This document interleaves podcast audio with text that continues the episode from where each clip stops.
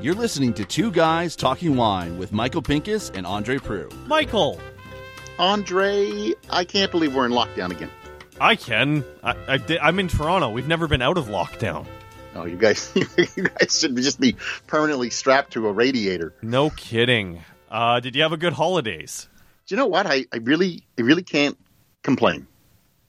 I have a wine cellar full of booze. I got a freezer full of meat. And I tried some new recipes, so. How many different versions of egg roll in a bowl did you figure out? Do you know what? I continue to use either chicken or turkey, but I did find, as I said, I got a freezer full of meat. I found some ground pork, so I think it's time to pull that out as an idea. Ground pork in that. Did you drink anything super special over the holidays? Do you know what? I did. I really did. And I got some pictures. So give me a moment. I will pull out a few of those cool bottles that I found. I'll start while you're pulling that up. Great. I got a chance to open up a bottle of Krug on Boxing Day with my bubble.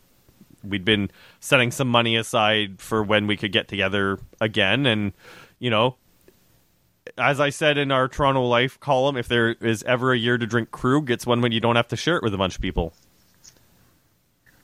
Yes. I went a little lower in the spectrum. So I found a bottle in my wine cellar of Don David Malbec. Okay. Which is from El Esteko Winery. Okay. And this thing was a 2006, and I have to be honest with you, Andre, I had like no hope for it whatsoever. Yes, and I was like, I basically drank I opened it and took the first few sips by the sink, thinking I was going to dump it as soon as possible, and I drank the whole bottle. It was an absolute delight. That sounds excellent. And that's for a bottle, I guess, at the time, would have been $14. Well, now that we're done kind of doing the quick recap of what we did over the holidays, we're on to some new content here. We realized that we really didn't do a proper roundup of what harvest was like 2020, or what the summer was like. And over the next few weeks, we're going to be doing the tour of Ontario from our living rooms. And this week, we are going to start with, obviously, Ontario's biggest region, Niagara. And we're thrilled to bring in, a first-timer. I can't believe a virgin to the podcast. I'm shocked that we've never had this guy on. No. We've got Richie Roberts from Fielding. Hey, guys. How's it going? Richie, how long have you been with Fielding? Let's start there. It's been 13 years now since I joined Fielding. Holy. I think the last time I spoke to you, it was 10. Where have we been? I've been keeping off the radar as much as possible, I guess. Which is unfortunate because Fielding does make some great wines. I think for myself, famously, it's the Rockpile Red, right? That's the Franc Merlot blend. You've got it. Yeah, that's right. Yeah, and we fly under the radar for a lot of things, I think. But I think when people like to think of fairly consistent wines from Niagara, I hope we come top of mind on those. Look, Chosen Few is always a good wine too. It's a limited edition wine, but always a good one. I know, and that Rockpile Red actually inspired my entire piece for Quench I wrote a couple of years ago about the Bordeaux style blends from Niagara in the $25 and under category. I thought that was the organized crime wine. No, organized crime was just, it was a standout. Like, obviously, Rockpile was really great, but that was the one where the organized crime one was just like, you know, sort of above it. Sorry to kind of go a little off topic, but we want to talk about 2020. Just to go a little off topic too, it's one of the few Pinot Gris that's really good too. That Rockpile Pinot Gris that Richie makes is some good Pinot Gris. Thanks, guys. I'm blushing here, although you can't see. All right, so yeah, we want to talk. See, Richie, you were telling us before we got on the mic that, or onto tape anyway, about the different regions that you guys pick grapes from and the grape varieties that you grab. So why don't you tell us about where you're grabbing grapes from, and then we'll start asking you about harvest. Yeah, sure. So we cover, a pretty broad range of varietals that we do in Niagara. Everything, and we do everything between, sparkling wines and ice wine. Our focus is definitely on Riesling, Chardonnay, and Pinot Gris in terms of whites, I would say, with a bunch of other varieties mixed in, like Sauv Blanc, Viognier, Muscat, Chardonnay, Musquet, Gewurz. And then in terms of reds, our focus is for sure on Cabernet Franc. It really makes up, I'm going to say, probably about 75% of our volume or so. Wow. In terms of red. Yeah. So you can see our focus is on that for sure. But we do little amounts of, everything else too, like Merlot, Cab Sauv, Syrah, Gamay, Pinot Noir, and so on. And a few other more interesting varieties as well too. So this brings me to a quick thought about, and it's kind of an aside. We should bring Richie on for a little Cab Franc content. We definitely should. I know we've been. That's going to be the focus of Two Guys Talking Wine for the next little while. But before we go completely off the rails, Richie, how was 2020 as a growing season? Well, I think it was overall speaking for all varieties. I think it's really strong. Things are looking good. I mean, I don't want to put the cart before the horse here, but the wines look really good at an early stage. Very promising. Not surprising based on what we had during the year. The year got off to a bit of a slow start, if you remember. Are we talking about the grapes, or are we just talking about in general? Yeah. No, I'm talking about the growing season. So it's kind of reflected 2020 as a year, right? Coming out in the spring, things were definitely very a little bit delayed. People thought that bud break would be early in Niagara, but it actually wasn't that early. It was, I would say, it was a little bit delayed. And yeah, going through the growing season, I mean, it was just such a strong year in terms of heat and then timely rainfall. There wasn't a ton of disease pressure, and then through the fall, the weather was really just fantastic and really let us stretch the harvest out. We didn't have a lot of rain days during harvest, which was nice. So overall, I don't want to say it was an easy year by any means, but for Niagara, it was definitely a strong year. Now, if I remember correctly, we did have the most amount of rain that we got was in October. So that didn't affect the harvest in any way? No, I not really. I mean, there was rain in October. By that point, if I recollect correctly, a lot of stuff was off already. We just had some reds to get off at that point. I think for the most part, we did a lot of our whites towards the end of September this year. And I think we did a couple during the first week of October. But it was really a nice year in terms of getting things off. I don't want to say early in the year, but it was a little bit more condensed than some years can get. 2019, for example, I think we started sparkling the second week of September, but then we didn't finish reds until almost December. Whereas this year, 2020, we really wrapped things up the last week of October. I think the last day we picked this year was the 30th of October, whereas last year it was almost in December. So the question I have then is not comparing 2020 to 2019, because I know last summer was a little bit, I think, even cooler than normal. How does 2020 compare to, I guess, the last blazing hot vintage, which would have been 2016? I think it's in some ways comparable to 2016, but every vintage in Niagara is unique for sure. We definitely got a later start to 2020, and there was a lot of heat in July. But then the fall dried out just like 2016 did. I would say that 2020 is closer to 2016 than, for example, 2012, which you had mentioned earlier, and it's also closer to 2016 than 2007, if people remember that far back, which was 2007. Sorry, 2007, which was really one of those years. For me, I think it was my fourth vintage or something like that, and at that point, I don't think many people had seen a vintage that hot. and that dry. And I still don't think there's been one, anecdotally, I don't think there's been one similar to that since. So Andre's asked you to compare it to 16. Is there a vintage that you would more compare it to? Like, is 2020 similar to, say 15 or, 13 or something like that? Is there a vintage that you can hark back to and say, you know what, I think it's going to be closer to this vintage than that vintage? Yeah, I think I would answer that in two parts. I think for red wines, maybe not Pinot included in those, but of the other red wines we're doing, it is closest to 16. In terms of timing at harvest and ripeness and things like that. I think from warm vintages we've had in the past, I think people really learned a lot from those.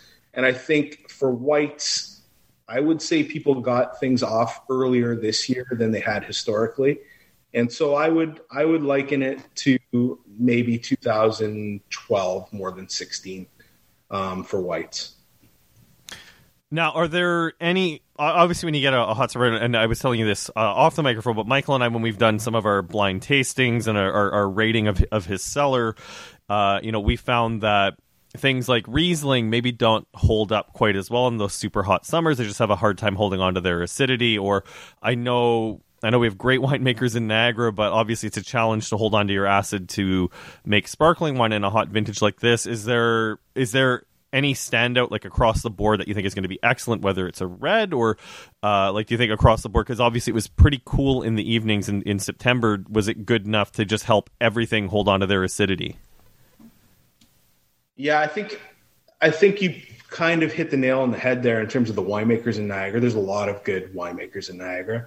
And I think a lot of them have learned from those vintages they've worked in the past and maybe picked a little bit earlier for some of the white wines that need to keep that acidity. I also think that you could see the type of year we were having mid-year. And if you made adjustments in the vineyard in terms of crop load or leaf pulling, things like that, and maybe you dialed things back just a little bit compared to what you might have done in years where it was a little bit cooler, that would help with a lot of the white wines. And people that were paying attention to things like that, I think it'll pay off quite a bit. And I wouldn't be surprised to see some really, really good sparkling wines and aromatic white wines from this year. I mean, certainly in a warm vintage like this, keeping the acidity in aromatic whites and wines such as Riesling would really definitely be a challenge.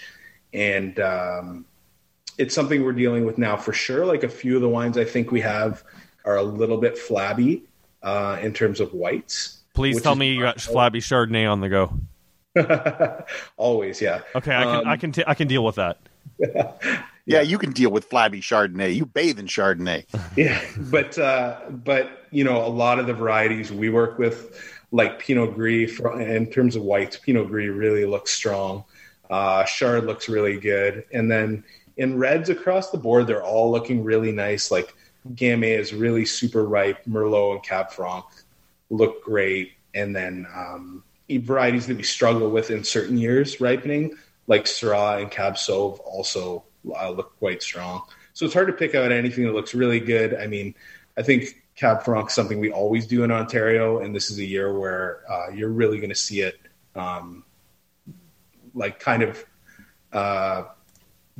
hit more of those warmer climate characters than it can be in some years. And I think that's a positive for us. So you've kind of stolen my thunder on my last question, which was, you said you're not, it didn't sound like you were, too super excited about anything, but super excited about everything. So I will switch gears and kind of ask this question. Is there anything that you're slightly worried about? I think to your guys' point earlier about whites that could fall apart down the line, I mean, that's always a concern in warm vintages for us. And I think we can see it in some of the wines. And that's where when working with vineyards from different locations and different picking times and even different clones, when it gets to some of the aromatic whites, I think that's something that we're going to need to look at so that those white wines hold up over time and aren't super flabby and fall apart like they can in the warmer vintages. So that's what I would be somewhat concerned about. I wouldn't be as concerned about sparkling wines because I think those will actually hang up or hold up pretty well. I'm not concerned about the reds at all. If you're working with some of the bigger reds, as we are relatively speaking for Niagara, then this is the year for it for sure. And I think you're going to see from 2020, you're not only going to see like the top end wines be really, really good and maintain some elegance as well, but you're going to see some stuff even under $20 that's going to probably really surprise some people. Thanks so much for giving us the time, Richie. We're looking forward to tasting your 2020s, and hopefully 2021 is just as good a year. Okay, guys, thanks for having me. I appreciate it. I really, honest to God, feel bad every time I end up at Fielding because I never go there often enough. I don't think I've ever had a bad wine from Fielding. I'm always happy to get my hands on a bottle of Richie's wines. You know what? I have a bunch of Fielding in the cellar, and I just, it's one of those wines when I see it, I go, I could probably go for longer. I'm just not worried about it. I don't know why. Maybe I should worry about some of them. No, but I mean, it's a testament to the quality of the winemaking. Of course. But I think we should be reaching out to Richie and take him up on a Cab Franc thing like we did with Featherstone. Yes, see what we can do. You know, 75% of his production in Cab Franc. That's amazing. That is amazing. Yes, it really is. I did not realize that. I did not either. Because I mean, look at us learning something new in the new year. Well, I mean, it's pretty. The bar's set pretty low. You and I are both kind of dunderheads here, so learning something new is. I mean, the name of the game here. We're hoping people at least learn something from the podcast. You're learning along with us. Why is the sky blue? All right, it's Hooked on Phonics, Niagara style. All righty. So anyways, let's just talk a bit about how you can support the podcast real quick. If you haven't visited our Patreon site, Patreon made some changes. You can now contribute in Canadian dollars. So if you thought about contributing and maybe didn't want to deal with the fluctuation of the dollars, go to patreon.com/2guystalkingwine. You know, even $2 a month is something you can commit to. And we really appreciate the support. It doesn't take a lot of money for us to keep this going, but we very much appreciate all the support that we do get. And we can put the money in the education fund. Well, or the swear jar. I don't know if anyone saw, but we did actually follow through with our commitment. We donated our swear jar, and my wife, Anya, did send her $20 contribution for dropping an F-bomb during the Psalm Blinders podcast. Speaking of which reminds me, you can still get Psalm Blinders cards. Yeah, blindersgame.com. Use the promo code 2GTW. To everyone who bought those cards, we really appreciate it. Don't know when we're going to get a chance to get together to actually play the game again face-to-face when it's not cold outside, but hopefully soon. It'd be good. I wonder if you could do it remotely. Probably not. I don't think it works like that. Because you have to which would be too bad. Yes, it would be. Anyways, I'm Andre Prue from AndreWineReview.ca, and you can check out my website, AndreWineReview.ca. I think I already said that. I'm repeating myself now. Go ahead, Michael. I'm clearly out of it now. He is in a lockdown brain, which means his brain is locked down and he can't think of anything else. I'm Michael Pincus of Michael Pinkus wine review.com. Although, Andre, I did find out I also own Michael Pincus wine review.ca. Well, that's How about that? Well, take us away then. Alrighty. I can be found as The Great Guy or Michael Pincus on various social media. Andre, this has been fun. Looking forward to the next one. Good night. Thanks for listening. Please subscribe to Two Guys Talking Wine on iTunes. This episode of Two Guys Talking Wine was produced by Jim Ray and Adam Duran.